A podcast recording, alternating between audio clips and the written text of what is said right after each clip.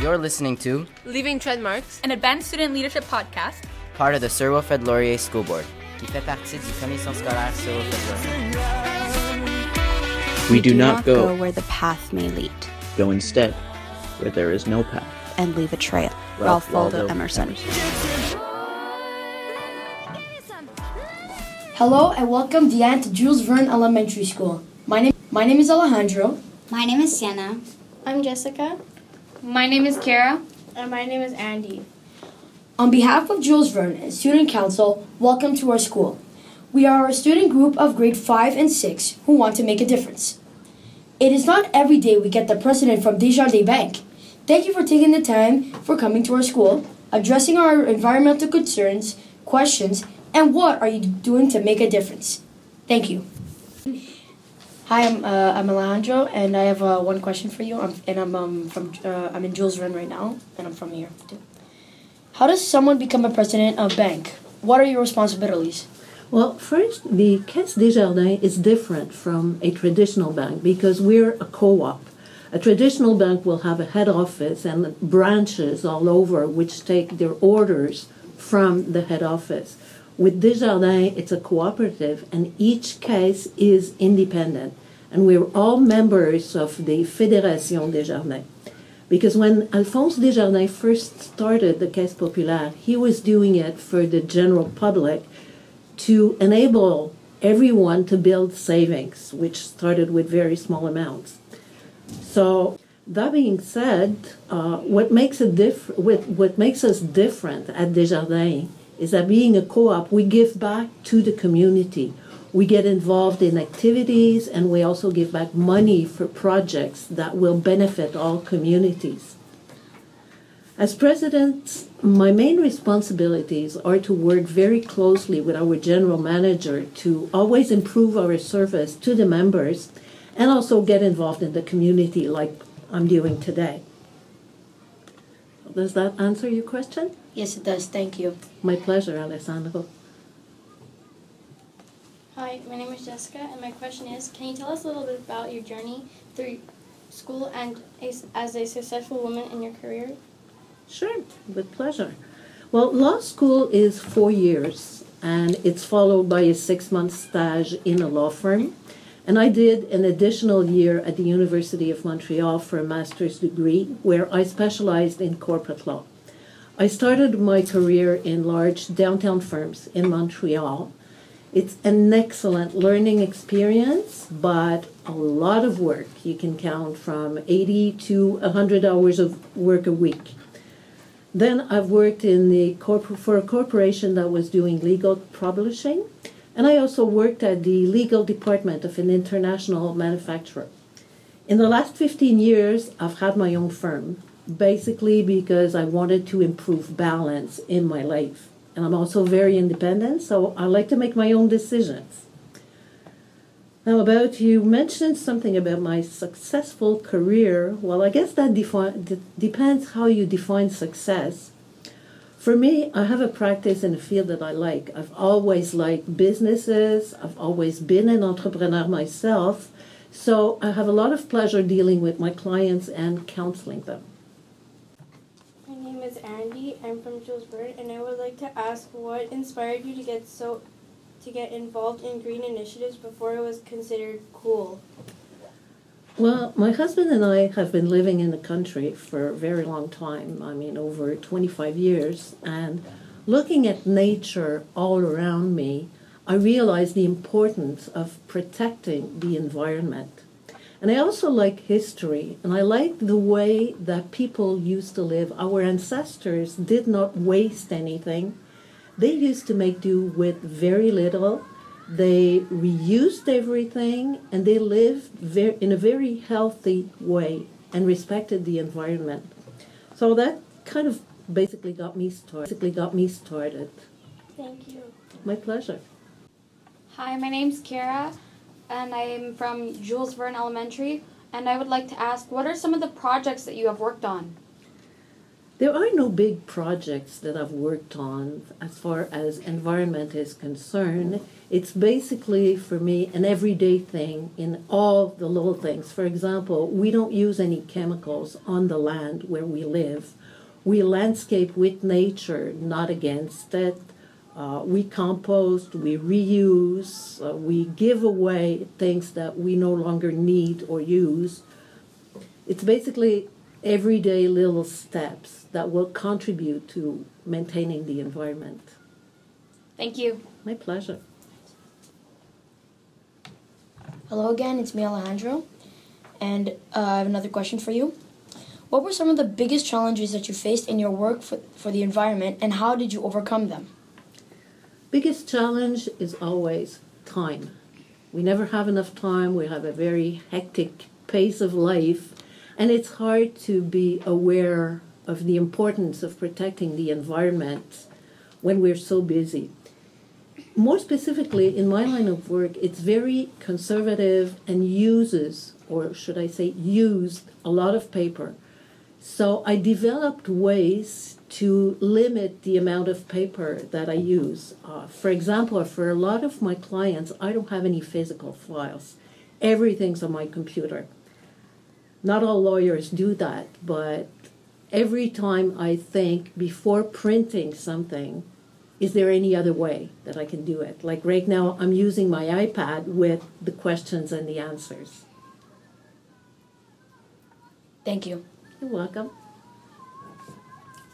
Hi, it's Sienna again. Um, I have another question. What should we be doing as individuals, as communities, and as cor- corporations? Well, I believe it start with it starts with the individuals. Each and every one of us should be responsible and should do every day a little thing to contribute to protecting the environment. It's always, uh, we always think, well, it doesn't matter, I'm just one person. But if every person does a little act every day, that's when we're going to make a change.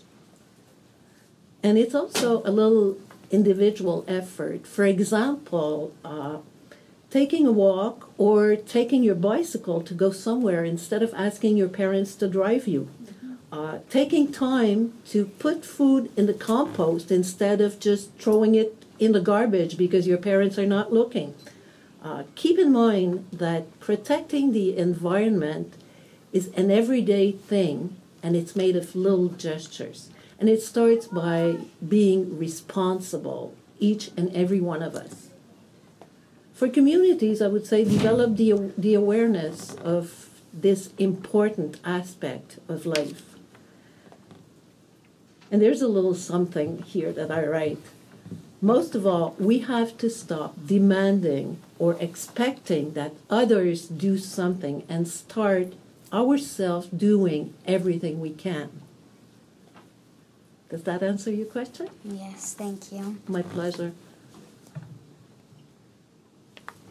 Hi, it's Jessica again, and my second question is What do you consider your biggest life or green accomplishment so far? I would say my biggest accomplishment in life has been to achieve balance. Balance between a demanding professional life and a very happy personal life. I must add that living in the country has contributed to that a lot. As far as green accomplishment, I haven't done anything impressive. It's just, once again, every day a little gesture. Thank you. You're welcome. Hello, it's uh, Andy again, and I have one last question for you. What can we do, or what should we be doing, to achieve a greener world at school or in our communities? Well, once again, it's an effort every day by everyone. Uh, make individual choices that favor a greener world. Use as little plastic as you can. We haven't been able to completely eliminate it yet, but do your best. Try to use reusable bottles for water. Uh, try to buy food that is not wrapped in plastic, and also try to buy local as much as possible. You reduce pollution of transport, you encourage local merchants, and it's good for our economy. So that would be my suggestion. Thank you. You're welcome. Hi, it's Kara again. What advice do you have for us in terms of launching our plastic free initiative?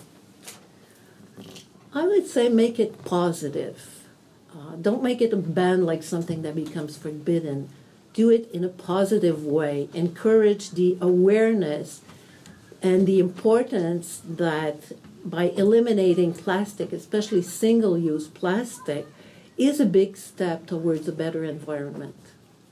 Thank you very much. My pleasure.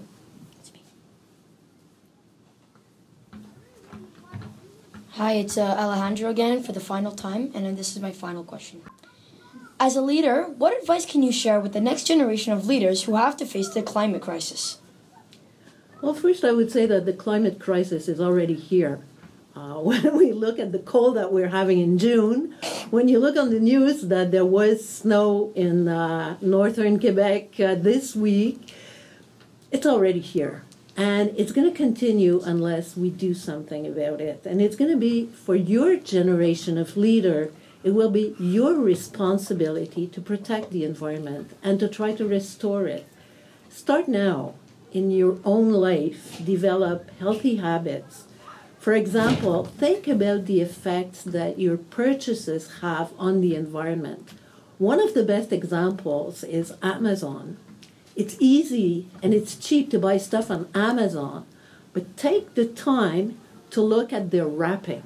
There's a big cardboard box, a huge amount of plastic bubbles for a tiny little item. I'm not saying don't buy on Amazon, but consider the manufacturer of the product. Consider, ask yourself, can I buy locally? It's all these gestures. We need to eliminate the pollution.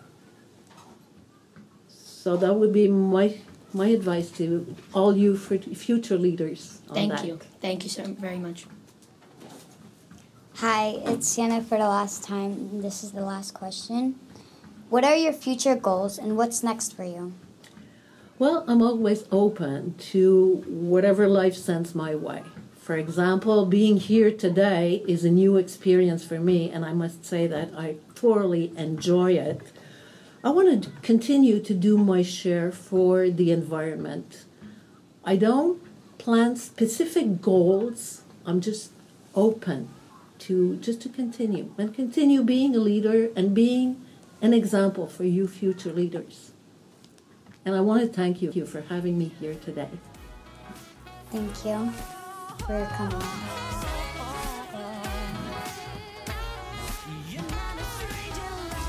We would like to thank our leadership partner, Desjardins Caisse de Chamonix, for their support. You can listen to more episodes of Leaving Trademarks whenever you get your podcast. Advanced Student Leadership is on the web at asl.swlfd.ca. Thanks for listening.